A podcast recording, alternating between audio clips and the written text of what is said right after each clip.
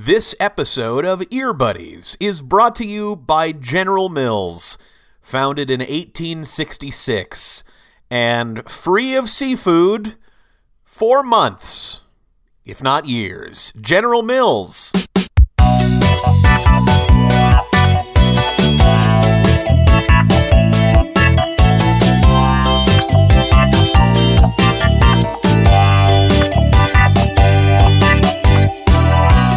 I'm not okay, I promise. And I am vindicated. And this is Earbuddies.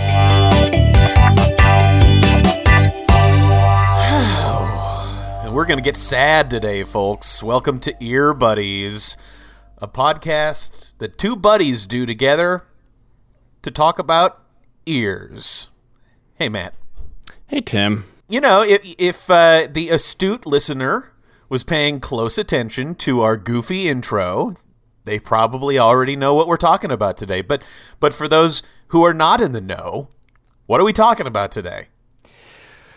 We are talking today about emo music.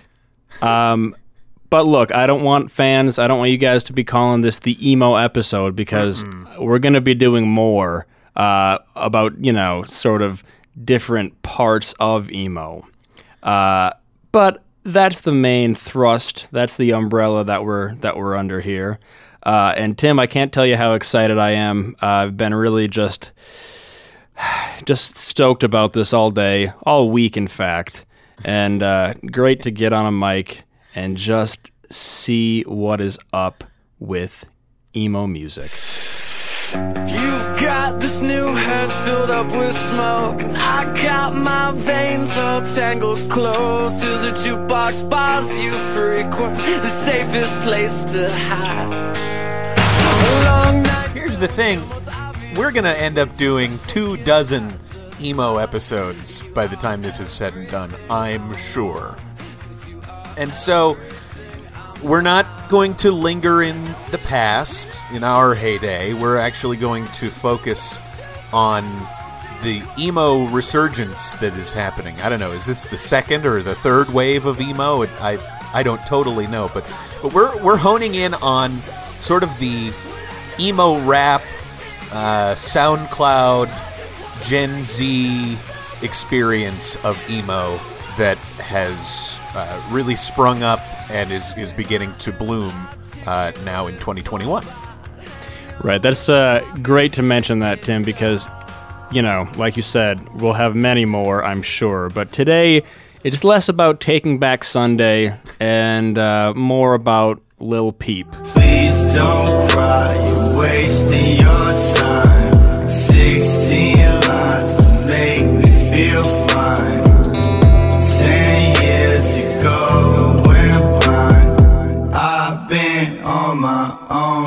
Own since age 9. 16 lines to blow. Where do you think this story begins? I mean, if I start talking, I may get into the hi- history of emo. Uh, you know, sunny day real estate and saves the day and all that kind of stuff. And that's even before our time. Emo uh, is uh, obviously in a pretty happy marriage with pop punk, I would say. Of course, pop punk.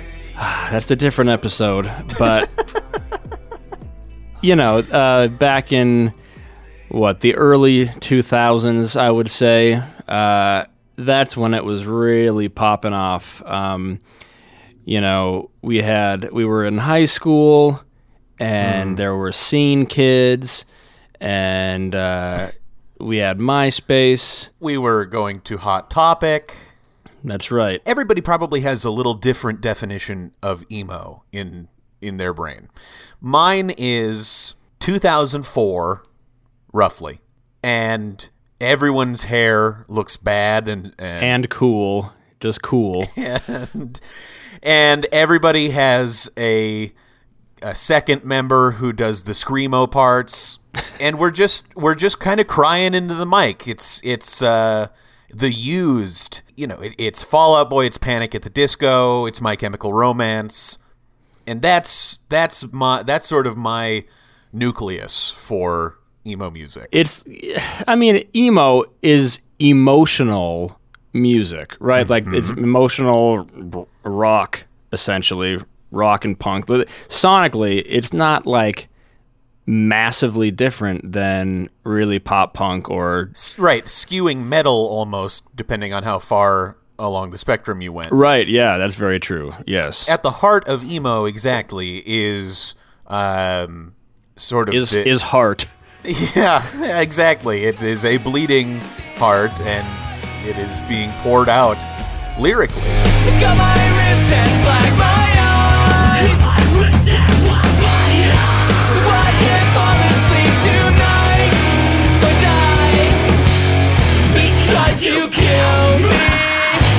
Know you do, you kill me well. Like So emo has its moment, right? Uh, You know, early mid 2000s starts to go by the wayside. Everybody kind of grows up. Now though, something is happening that is really interesting. I was it was happening really like under my radar until a year or two ago. And then I heard I, I I stopped just seeing the name Post Malone and I started listening to some Post Malone. Hundred thousand for the chain I'm a drop.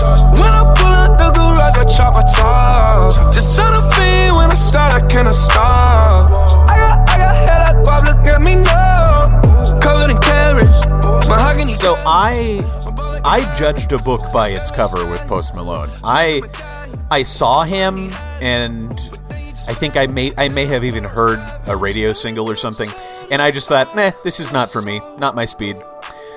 But something made me dig a little deeper, and I realized, okay, he's much more melodic than I was expecting. I would throw it all away.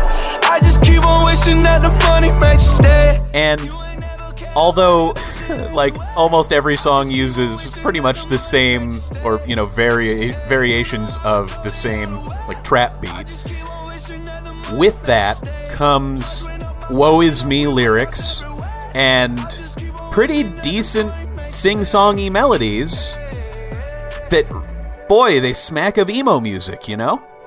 Yeah, that's you know that's a great uh, artist to bring up as an example um, because I mean now I mean who I don't know exactly where his classification would be, but at least you know early days uh, that was he was definitely like basically singing, you know, and Yeah. uh, and those melodies are pretty emo, and the lyrics are obviously very emo. What was your in point? Like where where do you come at sort of the emo rap movement that exists now? Uh, how how did you fall into it and, and and sort of where do you where do you sit now? It's sort of a weird one. Um, I uh, read a lot about music copyright and plagiarism cases Okay, yeah. because I just think that's interesting. And um, two years ago, roughly, the band Yellowcard sued the now late rapper Juice WRLD You left me falling and landing inside my grave. I know that you I take prescriptions to make me feel a okay. I know it's all in my head. and they claim that that copied their track that came out in 2006 Holly Wood Died Accidents out on the highway to somewhere they tell us about when we're young. Rescuers working to clean up the crashes before she can see what they've done. and i thought well that's really interesting because i thought this guy was a rapper and uh, you know for me in my head at least there wasn't a ton of real crossover there between those two genres however i listened to lucid dreams and then you know i i did know about Holly Wood Died because big Yellowcard fan back in the day Sure. and uh, they've got a point Um, and you know they they ended up dropping the case. I think after he had passed away, which was really gen- gentlemanly of them. But that actually is what got me into a knowing about it and b kind of being fascinated by it. There's uh, there are these melodies. Um, and definitely the lyrical content and sort of the I don't know darkness around it sonically that you know we can sort of call it emo, um, and it's just it's just wild that it's well no it's not everything look. Everything will come back. Time is a flat circle in a positive way here. Nothing ever dies. Disco came back. Yeah. Folk came back. Like it's all. It's all will come back. Honestly, back in you know 2006 or seven or eight, when when things were kind of fading out in the uh, emo world, I was like, well, it'll it'll be back, and now it is in a kind of a fun new form. Yes, you're right. Everything does cycle back, and it feels fairly random. Uh, you know, what what about 2012 or 2013 made it the perfect moment for Daft Punk to go disco? Right? I don't know. Right. Yes. Who could say? So it feels Yeah. random. But with emo coming back and sort of the emo sensibility, if not exactly uh, the the exact sound that we remember from the mid aughts, I think you can draw a pretty straight line from 2007, 2008, kind of last gasps of emo music, right? What happens then? The 2008 recession. I think the emo kids were slammed, you know, they're they're what? They're 20, 21, 22 when the recession hits.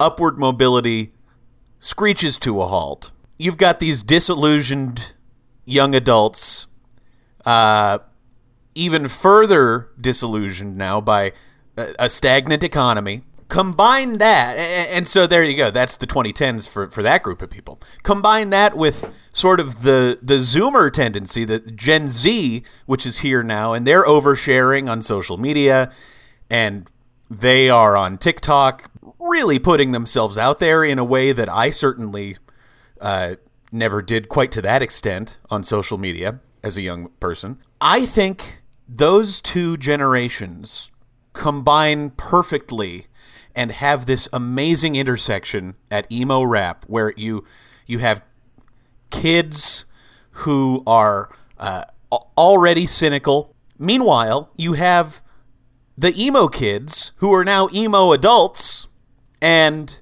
maybe life is not that much better for them than uh, it was in 2007 or 2008 and so what do you get? You get emo again man 2021 it's a perfect time it's the perfect mood and the perfect moment in the united states i think for uh, for sort of the social uh, element of emo to to blossom once again Look, yes, okay. I do agree with that. Um, and I think, you know, the the tough thing about um, kind of, you know, putting up a big bulletin on your wall and, and putting pins in it and drawing lines and putting strings all over things is like you can make anything sort of make sense, right? Yeah, of like you course, can you of can course. but but that being said, I do think that's that's you know has a lot to do with it um, because you know yeah both uh, generations you know the the specific sort of slice of millennials and then I guess you know the Zoomers in general they dealt with and or are dealing with not dissimilar sort of formative uh, socio-political environments, right? absolutely And music is often a response to that. And I will say too, actually, so here's what's interesting to me is back in, you know, the earlier days of emo, back when you and I, Tim, were going to those shows and I was wearing my sister's jeans and um, just having a great time. Like, there were bands, right? You were there Yeah. was everybody was in a band. We were in several bands, uh, and that was, uh, I mean, you you were you were never going to be playing emo music if you weren't in a band playing emo music. right? Absolutely, yeah. It- It wasn't a solo act thing. It was it was it was four guys with the same haircut. That's how it worked. What's Yeah. happening now is these kids, I'll call them kids, these Zoomers, Mm-hmm. have access now to advanced or at least high enough quality tech and gear and whatever else where you can make stuff in your bedroom, right? Yep. And uh, it's very easy as a 16 or 17 year old to download a couple trap beats and layer some stuff over the top of it. And if you still like emo because you've been listening to your sister's Fall Out Boy CDs or whatever, then that's kind of what you're going to gravitate towards.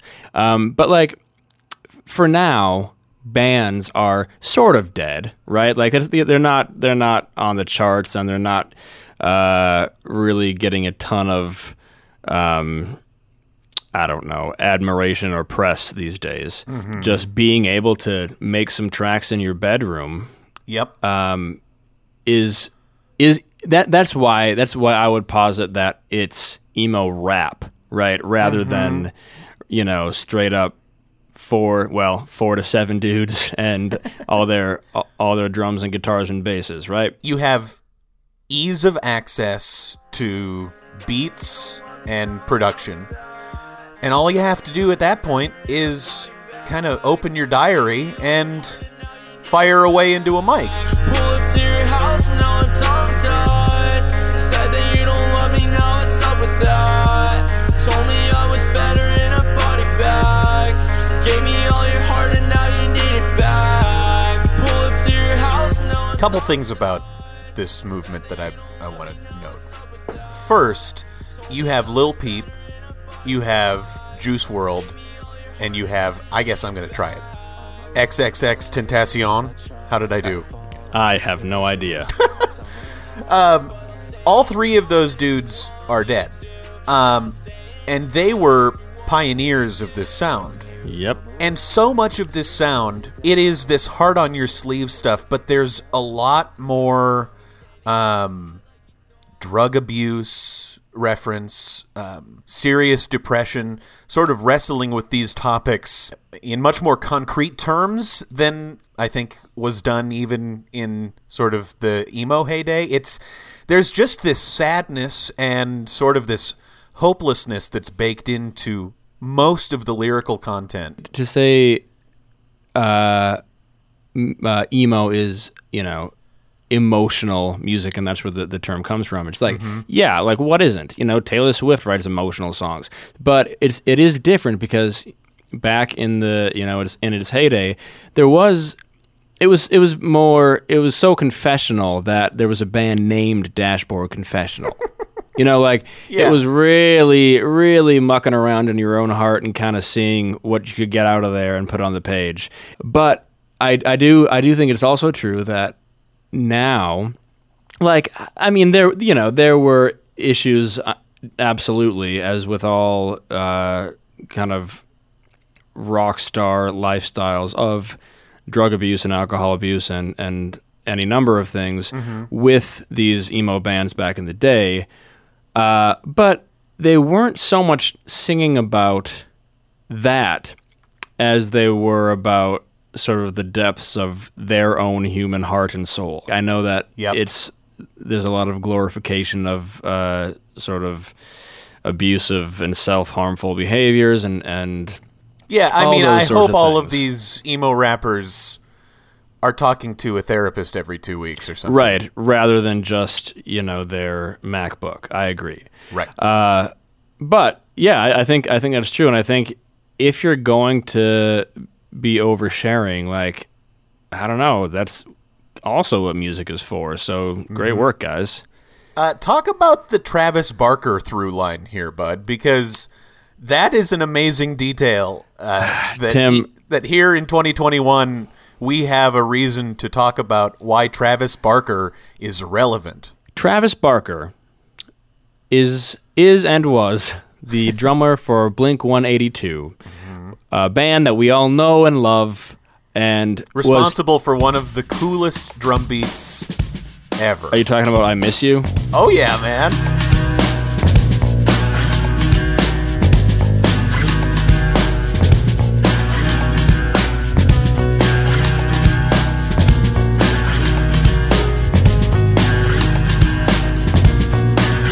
I, I can't listen to the first verse and chorus because I'm too busy just thinking about how cool it must be to play that beat. when the first time I heard it, it blew my mind and also has made me respect Travis Barker as a drummer and a musician for the rest of my life. Like that's phenomenal. If you're a pop punk drummer only, you don't that you're never gonna do that. We can live like Jack and Sally if we want, where you can always find me. Travis Barker, um, you know, Blink 182, truly, uh, you know, the seminal pop punk band. That is literally, if you go to any pop punk and most emo bands from that era's Wikipedia pages, they will tell you that they used to be in a Blink 182 cover band. Like, that's actually how it went.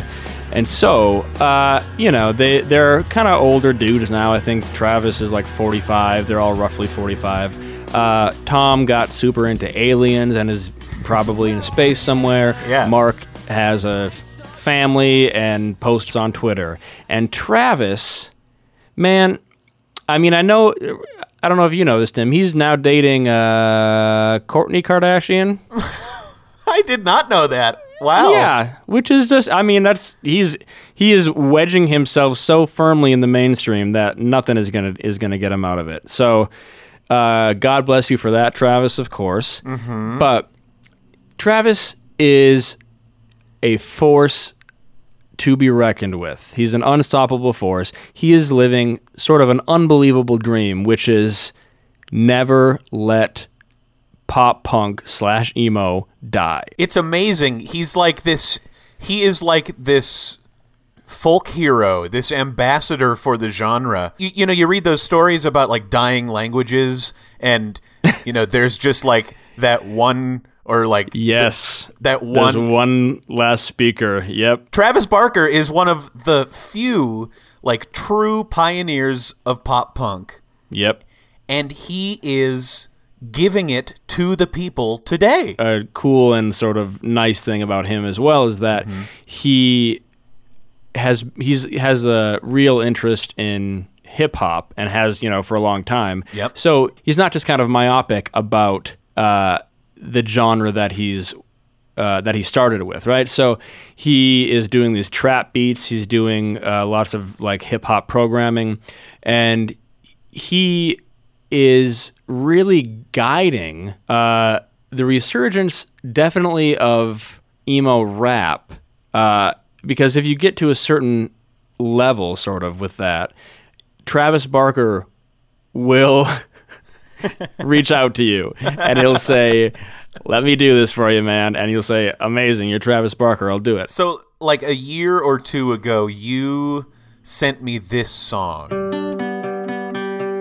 It's called I Think I'm Okay by Machine Gun Kelly, Yungblud, and Travis Barker. Watch me take a good thing and fuck it all up in one night. Catch me, I'm the one on the run away from the headlights. No sleep, up all week, wasting time with people I don't like. I think something's fucking wrong with me. Drown myself in alcohol, that shit never helps at all. I'm So, I mean, this song, I think, uh, encapsulates a lot of what we've been talking about. So, sort yes, of absolutely. on its face lyrics about alcohol abuse and real, you know, personal sorrow. And then Travis Barker playing the drums. California because these hills have eyes and I got paranoia. I hurt myself sometimes. Is that too scary for you? The guitars and the melody are ripped right out of 2006. Mm-hmm. It's so cool. And then Yungblud shows up. Listen to this guy. Oh, he he crushes this.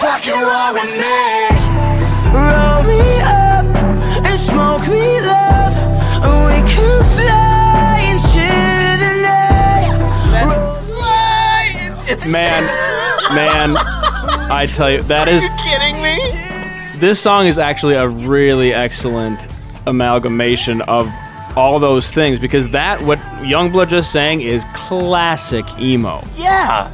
That is 2006 emo. But then you um, hear, you know, these verses. It's like Machine Gun Kelly, who is, I mean, or at least was, a rapper. Yeah, yeah, it was. he's he's doing like he's sort of rapping it, But this is this is shiny, shiny guitars and just crunchy drums. Uh, this is Travis Barker. I mean, this is Travis Barker. Right, That's what all of this is. And so Travis Barker is out here, yeah, guesting on all these tracks and making sure the pop punk influence um, lingers into this new decade. It's really Yep. He is a, a gardener, you know. He Yeah. is out there every day with his little green plastic watering can, pouring water on these little seeds, and most of them sprout. I mean, you know, Machine Gun Kelly, right? So Yep. he had put out, I don't know, what, three or four, yeah, four albums Yep. uh, before 2020 that were absolutely like basically rap. till I die, till I die, till I die. On side till I die, till I die, till I die. Bumping that bone. Yep. right? But then, Tickets to My Downfall, which came out in 2020, mm-hmm. it is straight up pop punk emo.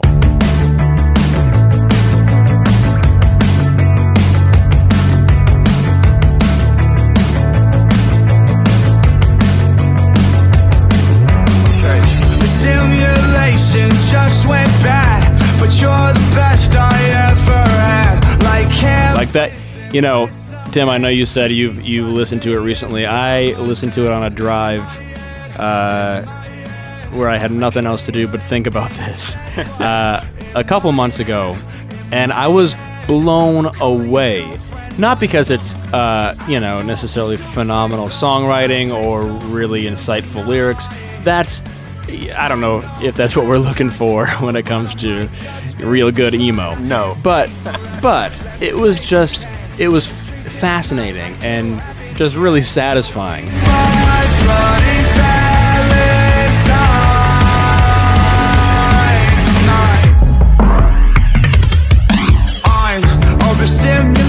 To hear the production of 2020 on something that came from 2005 essentially. It's a You know, shock like- to the system, this album. It's It is. Yep.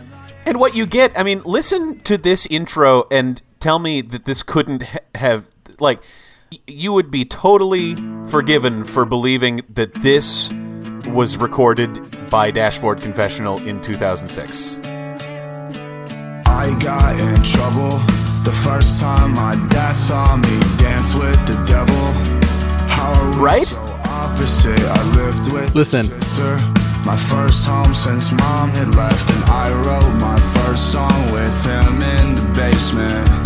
And he said goodbye, way too soon. That is Feel right without you. I'm in tears. I don't know what to say. I mean, It's first of all, you li- uh, this, this whole album says to me, man, Travis Barker is good at uh, good at the drums. I'm lonely, lonely, lonely without you.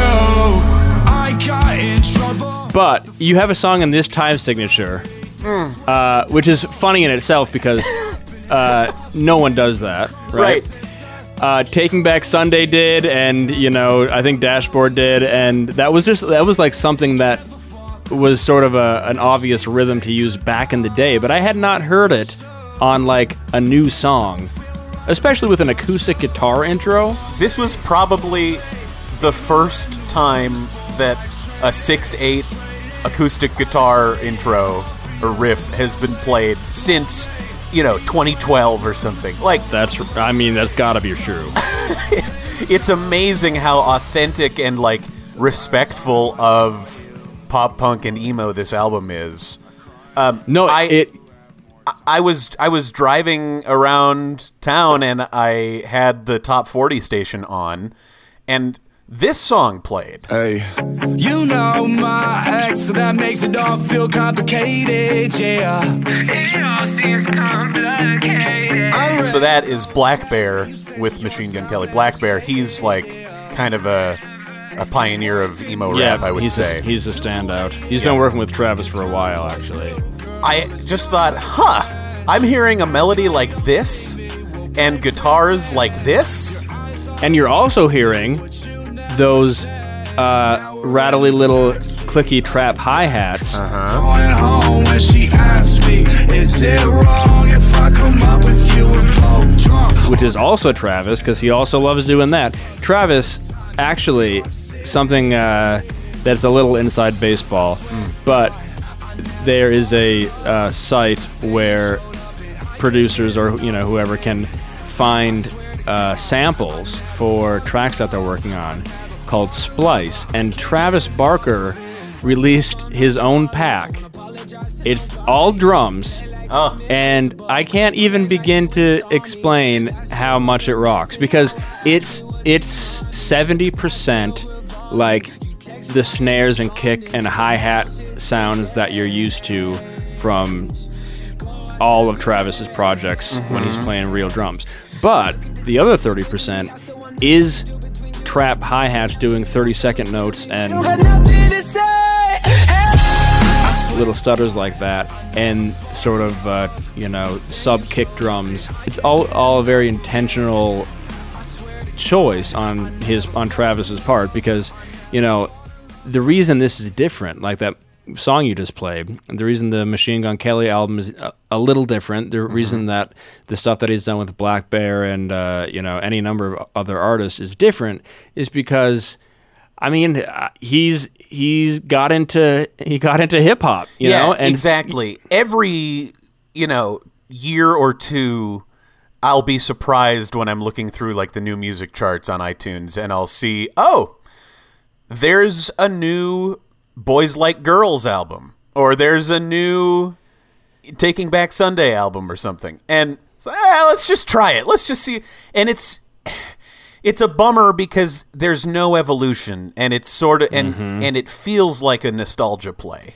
Yes, what's different about Machine Gun Kelly is he was paying attention to what the cool kids were doing and literally doing it. And and the fact that Travis Barker is also willing to listen and change and and grow and evolve. His inclusion in a project like Machine Gun Kelly does not feel like you know having Tom Petty guest on so- on- Yes. on, your record. It feels Exactly. like innovation. And Exactly. it's it's just it's markedly different from what a lot of sort of emo bands I mean, look at Panic at the Disco. They're just doing I mean, they went a totally different route, well, right? I mean, he went a totally different route.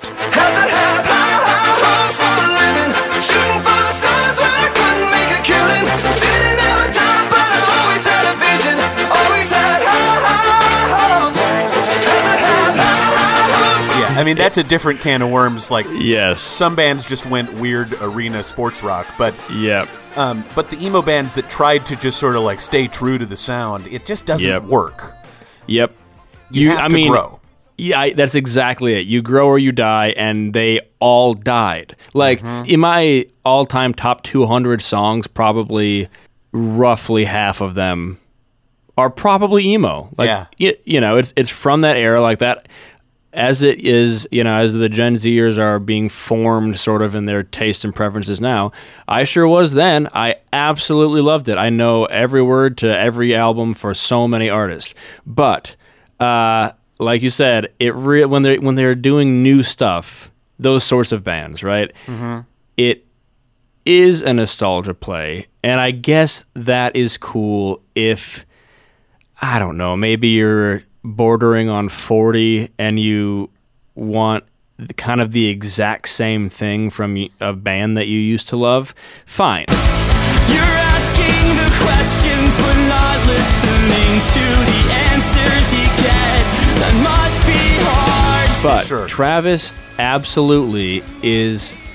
Uh, I mean, he's a producer in his own right. He's not just like trying to, uh, you know, recapture the good feelings of yesteryear when his career was kind of taken off. Because his career is still going phenomenally well, and he's more responsible than any other single person for just sort of why this is happening. And like, Uh, you know, you do you Mayday Parade if you decide to release an album in 2021 that sounds exactly like your album from 15 years ago.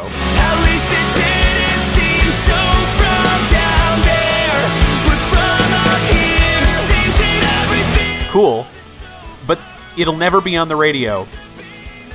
And Machine Gun Kelly and Travis Barker will be on the radio. And there's That's right. Yep. you you laid it out perfectly. That's that's the difference. Earbuddies will return in a moment.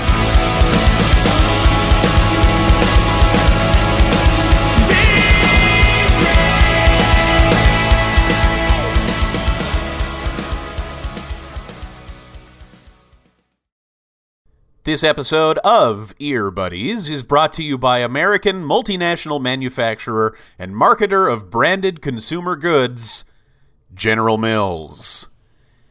Mat, you uh, actually, as part of this sponsorship, took a walkthrough tour of a General Mills plant uh, recently. I did. Yes. Yep. Tell us uh, what you saw there and, and kind of about that experience, if you could.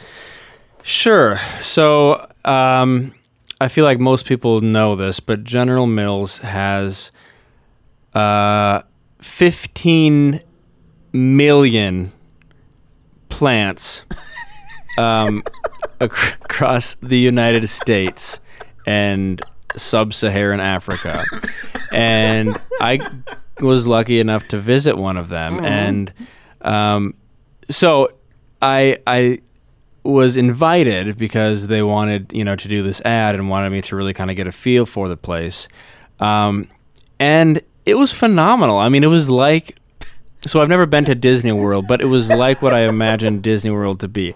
They had uh, you pull into the parking lot, and they have balloons and pinatas and flags and banners, and I I, am, I assume this is all the time because it was just like a like a Tuesday, right? So I don't think it was specifically for me or like some sort of General Mills holiday. Sure, Count Chocula comes out and says No, no, hello. exactly. That's I was just gonna say they actually all their branded licensed characters are in costume, life size. Um, they have someone. They have like a walkthrough thing where you can you see like a video about Betty Crocker's life. Um, and then you talk to the little the leprechaun actually. He um like you have to follow him to the end of the rainbow. Um it's phenomenal it's, it's really good. And then but then you know i got into the actual the the factory itself which is i mean i'm not a i'm not a math guy but this place must have been the size of Rhode Island? I mean, 40 city blocks for sure. Sure. Just, mon- and to think that they have 15 million of them, I mean, these guys are doing well. So, but it was great. No, it's, I was, I, I, the, the scope was beyond comprehension, but it was great. And I got to, you know, I put on the little white lab coat and the little goggles and whatever. Uh-huh.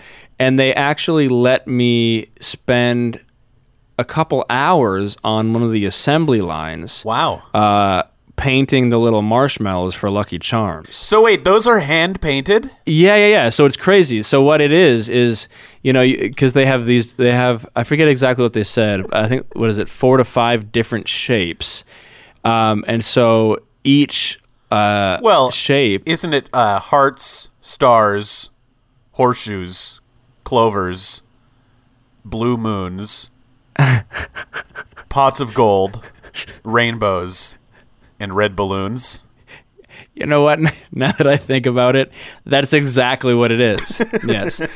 So, anyway, I, uh, I was put on the um, the clover line where everyone just has a little like a little jar of paint and just it's nothing but marshmallows all the way down. Like they just come out, you you dab a little paint on both sides, uh, and send them on their way. And it took a long time and sort of made me feel like maybe they were just looking for free labor, but I had a good time. and yeah, I mean it's it's clearly an incredible company. And when I was there, Tim, Yeah. I didn't catch a whiff of seafood.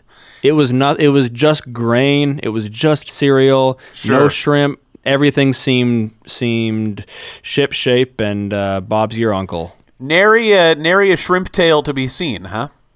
That's right. Is it possible Um, No, I don't. I don't think it is. okay, well, let me just finish my question. Sure, I'm then, sorry. Uh, is it possible that you accidentally brought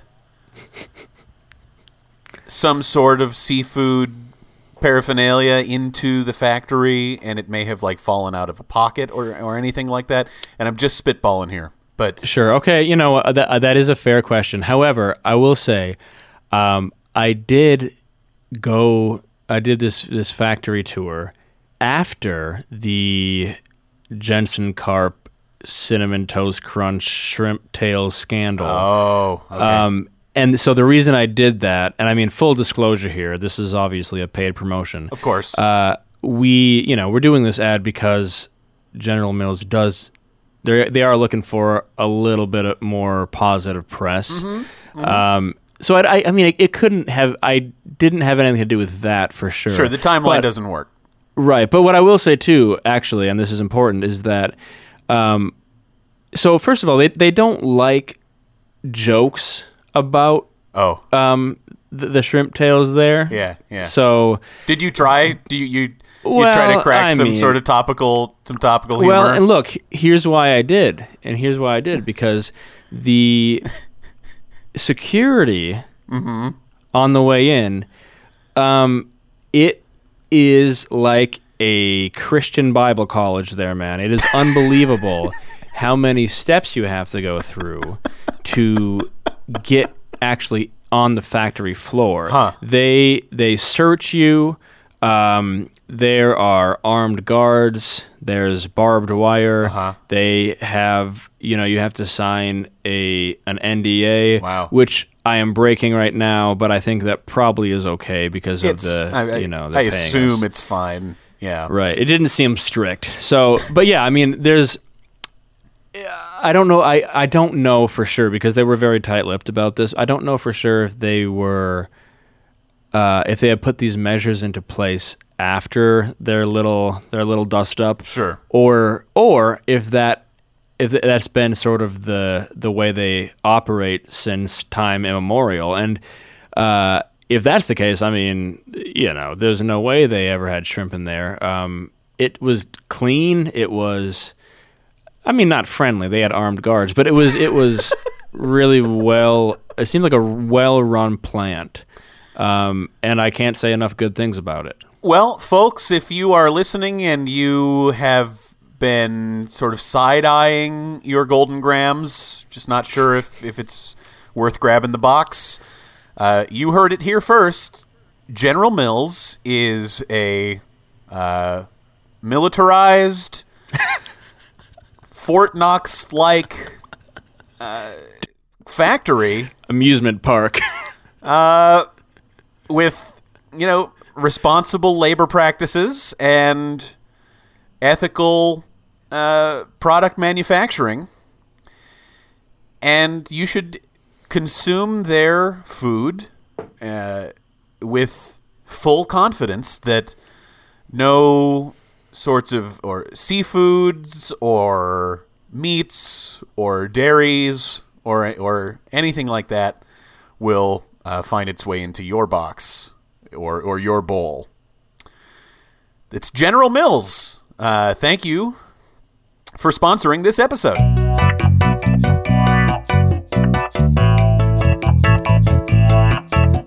Welcome back to Earbuddies Emo Day here, and uh, so for show and tell, uh, I assume this one's this is going to be a fun one. Uh, so Mat, you kick us off. What uh, what do you what do you have to share? Yeah, so I think. well, look, okay, I got a really great show and tell today, folks, and I, I want to tie this into something that is a real fun uh, clincher for what we've been talking about, which is, the, you know, the goal of an ideal show and tell. I would say. Uh, so Yep. We've been talking about emo rap. Uh, great genre, having a great time with it. I hope it goes far. But did you know, and if you were under the age of 18, you did know this, but did you know that straight up emo is coming back with a vengeance. And do you know why? I'll tell you why. It's because of TikTok stars. Ooh. Okay. These kids, man, they're realizing what was so great about having a real emo band behind you with real drums and a real guitar and uh, someone who couldn't sing that great. Nothing like it. And this song I'm going to share is by a fellow. Well, he's not so much a fellow as he is 18 years old. Uh, his name is Chase Hudson. Is that a name you recognize, Tim? Oh, faintly. Yeah, faintly for me too, and it will become more faint as we age. But he is one of the most famous TikTok uh, dudes. He was dating um, Charli D'Amelio, which is another sort of faint tingle of recognition there. Uh, who is, I believe, the most followed girl on TikTok. They dated for a while, and uh, both their stars rose. And so, our buddy Chase, you know what he did? He decided to do music, and his name, his mu- his artist name is Lil Huddy, which is a bad name, but they Yes. they all sort of are these days. But it is a real example of the one man emo rap thing turning into a thing where you name yourself sort of a rap name and then you end up releasing a song that Travis Barker produced and drummed on called hmm. The Eulogy of You and Me. A black dress. I left you black roses on your steps. I guess the last kiss was the kiss of death. Now you're dead to me, and it's R.I.P. Here lies all of the lies and all of the pain that I buried inside. Goodbye. I know it's tragic. The memory of us will go up in ashes. This is the. Oh, come on. It's real, man. This is happening. Oh! I know it. It feels like you're dreaming, doesn't it? Unbelievable. This was released by an 18 year old who, by the way, uh, looks exactly like an emo dude. He's a just a pretty boy with mascara and painted nails and pierced ears and black hair.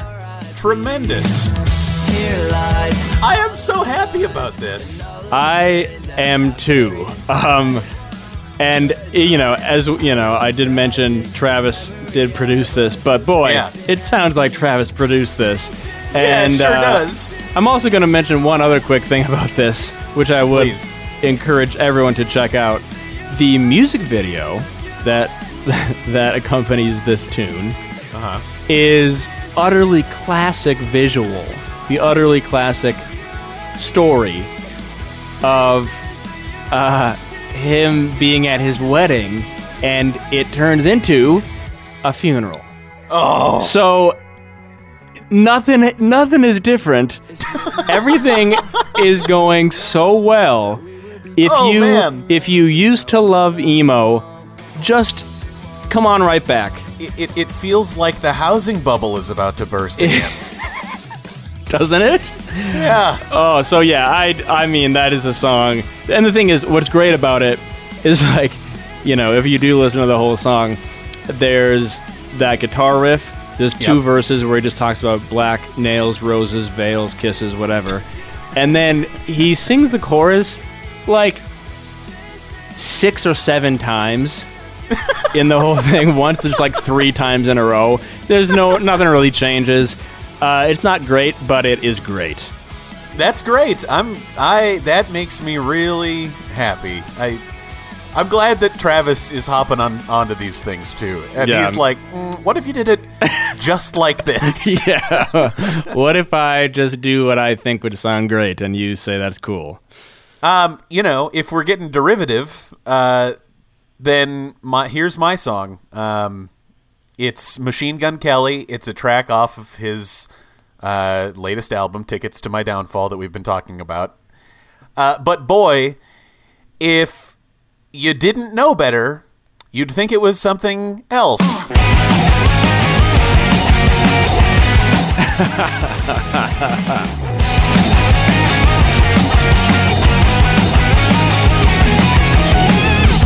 Business misery. Let's take it from the top. She's got a body like an hour. I mean, Now that that is what they call a full circle.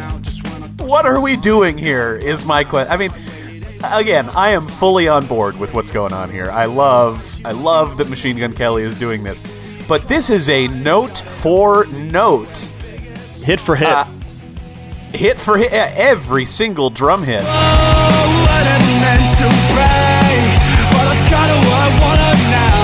They just they knocked the key down a few steps and said, "Sing it, man." Uh, of course, you got Travis Barker on the drums. Um, I should, if, it wasn't obvious, this is a cover of "Misery Business" by Paramore. Uh, it is "Misery Business" by Machine Gun Kelly.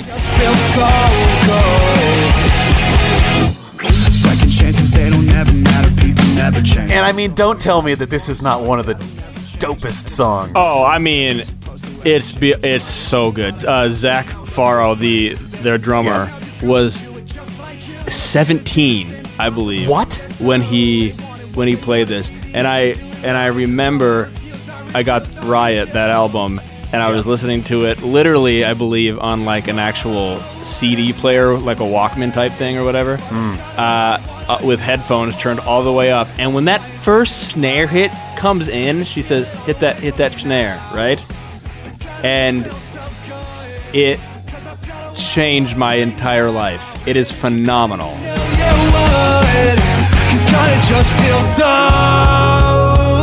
This, yeah, the drumming is simply to die for. If I remember correctly, I think that there's actually this song, this version of the song. Didn't Travis and Machine Gun Kelly? I think they did this in March of last year, like sort of right after the, the lockdown sort of started. Because I remember, I think I watched it, and it's like a video, and Travis is just losing his mind, and it's just it's very fun to watch. I don't necessarily care about Machine Gun Kelly shredding power chords, but you know, always just a real a real gift to see Travis at work. These drums. Man, snare drum on one and three, it's amazing. And and I mean the jumping of we'll hear it again in a second, but but jumping that second snare drum hit in the riff Yep, is yep. it's just I mean, it's one of those things that you can only do once and it's per- it's just